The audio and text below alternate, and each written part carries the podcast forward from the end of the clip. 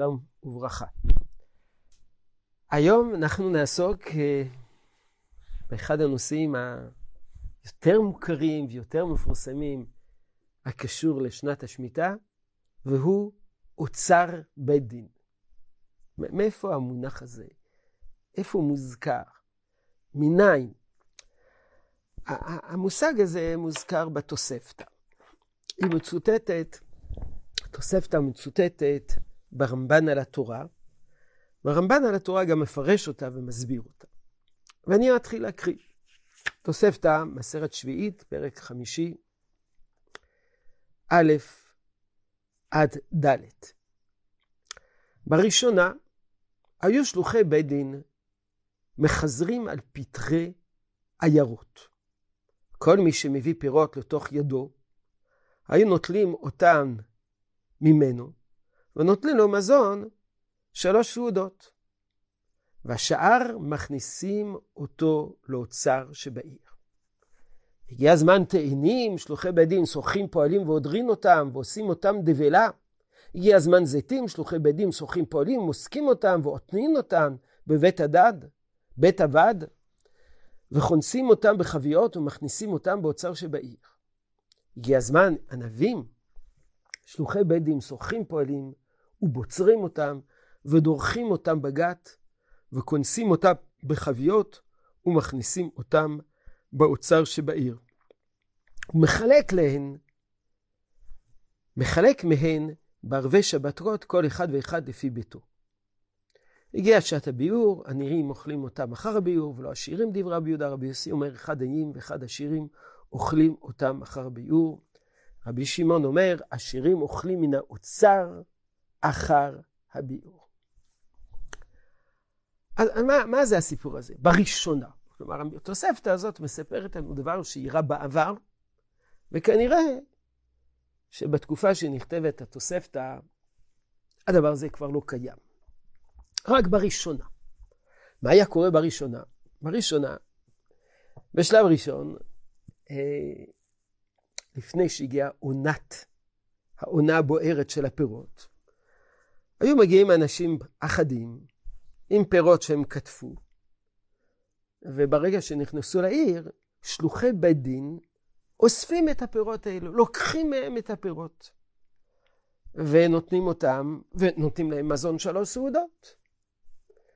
זאת אומרת, משאירים בידו של אותו אדם, של אותו חקלאי, מזון שלוש סעודות מהפירות שיש בידו, והשאר מכניסים אותם לאוצר שבעיר. ואחר כך, בשלב שני, שלוחי בית הדין היו אוספים את הפירות, שוחים פועלים, הפיר, הפועלים האלה היו קוטפים את כל הפירות, ומוסקים את, ה, את, ה, את הזיתים, מייצרים מזה שמן, כנ"ל לגבי ענבים, כנ"ל לגבי תאנים, עושים מזה דבלה, ומחלקים לכלל הציבור. אומר הרמב"ן, עשו להם תקנות מדבריהם. בראשונה היה בית דין עושים מוצר בכל עיר ועיר.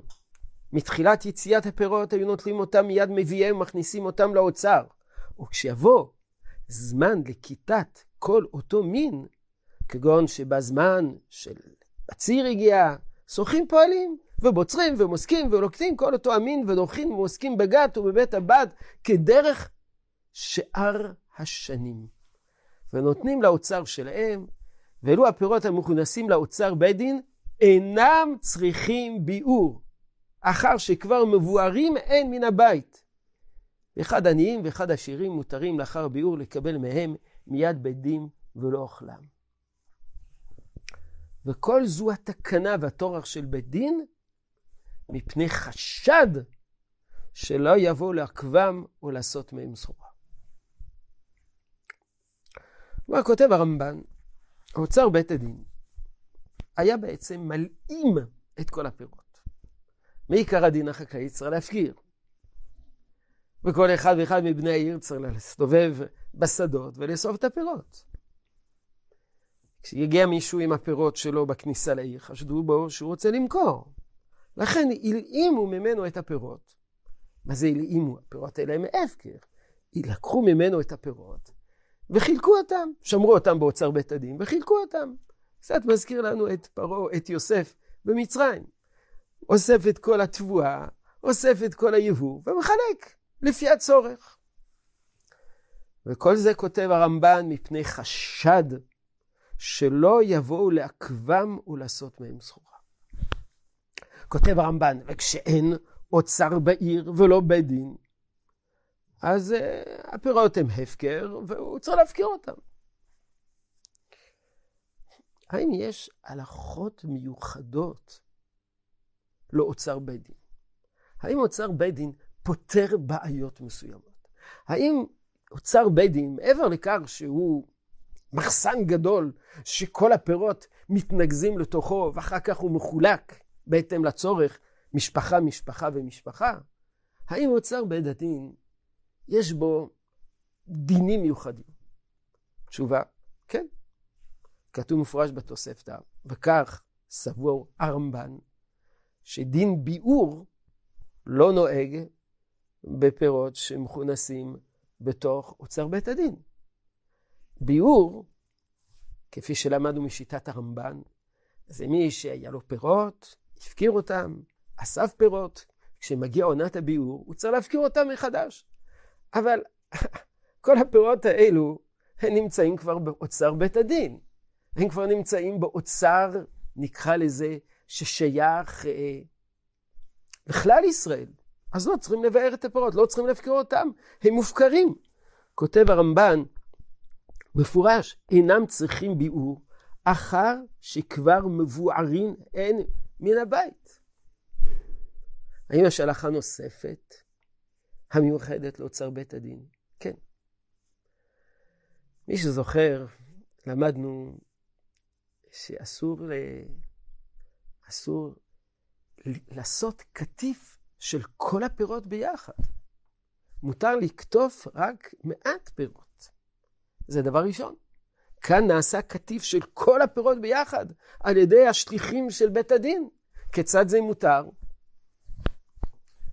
דבר שני, למדנו שגם אחרי שעושים קטיף, אסור לעשות עיבוד של הפירות. אסור למסוק כמות גדולה, אסור, אסור, אחר כך אסור אה, אה, לייצר יין בכמות גדולה, אסור לייצר דבלה בכמות גדולה, אסור לייצר שמן בכמות גדולה. פה כתוב מפורש ש, ש, שמייצרים את היין כמו כל שנה. ואילו, כך כתוב, ודורכים, או כך כותב הרמב"ן, ודורכים ומוסקים בגת ובבית הבת כדר שאר השנים. למה זה מותר?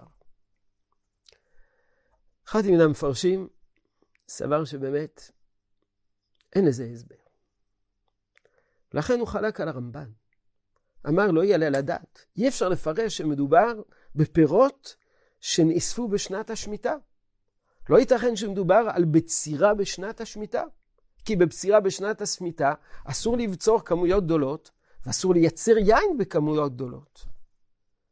הוא פירש שמדובר בפירות של השנה השישית. מדובר בפירות של השנה השישית שנקטפו, נקטפו בשנה השביעית. לדוגמה, אה, תפוזים, תפוזים ש, שנקטפים בחורף, אינם קדושים בקדושת שביעית. ולכן לא הייתה בעיה לא בצירה, לא במסיקה, וגם לא בעיבוד שלהם. ולמה עשו את כל זאת? עשו את כל זאת אה, כדי לדאוג לעניים. ממש כמו יוסף במצרים. אספו חלק מן היבול של השנה השישית, ושמרו את זה במחסנים, וחילקו את זה כאשר נגמרים הפירות בשנה השביעית, כאשר אין כבר מה לאכול, חילקו את כל הפירות האלו. כך הוא כותב. וזה לשונו, האמת שפירוש אותה ברייתא דפירות, דאותה ברייתא, דפירות שישית הוא דקמיירא. והעניין, בכל זמן שיש פירות שביעית, אוכלים עניים ועשירים. וכי מיכלו פותחים האוצר שבעיר, שמילאו אותו בית הדין. כמובן, מה היה באוצר בית הדין? היה יין, היה שמן, לא היו פירות טריים, כי כבר מדובר שכבר כבר נגמרו פירות השביעית, אז איך פירות השישית עדיין קיימים? תשובה, זה לא פירות עצמם, אלא זה היין, השמן, עיגולי דבלה, דהיינו תאנים מיובשות. כך הוא כותב. אז הוא שואל, כתוב כאן, עניים אוכלים אחר הביור, אבל לא עשירים. אז מה אכלו העשירים? אומר, אומר הרש"ס, העשירים, יש להם כסף, שיביאו תוצרת מחוץ לארץ. ולמה זה נפסק? הוא אומר, ואחר כך פני שהיה טורח בית הדין, ביטלו אותה תקנתה, ואמרו, בסדר, נסתדר כמו שכולם יסתדרו, כולם כפי שהסתדרו. כולם יצטרכו להפקיר, וכל אחד צריך לאסוף, ובתקווה שתהיה חלוקה שוויונית.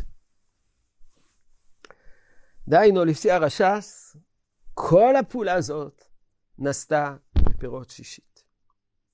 חזון איש לא היה מוכן בשום פנים ואופן לקבל את הפירוש הזה, מפני שאומר, מה זה נקרא? גנבו, לקחו, הלאימו את כל התוצרת של שנה שישית. שנה שביעית, אפשר להבין, הפירות הם הפקר, אבל שנה שישית יש להם בעלים. גם אם קוטפים אותם בשנה השביעית, יש להם בעלים. מה שפירש הרש"ס, כך כותב החזון איש, שלוקחים פירות שישית תמוה, וכי הפקרו בית דין פירות שישית וגזלו את כל העולם. לכן הפירוש המקובל שבאמת מדובר בשנה השביעית, אז למה הפעולות האלה מותרות? למה מותר למסוק את כל הכמות? למה מותר לעבד את הפירות בכמויות גדולות? בעזרת השם נסביר את זה בשיעור הבא. שלום שלום.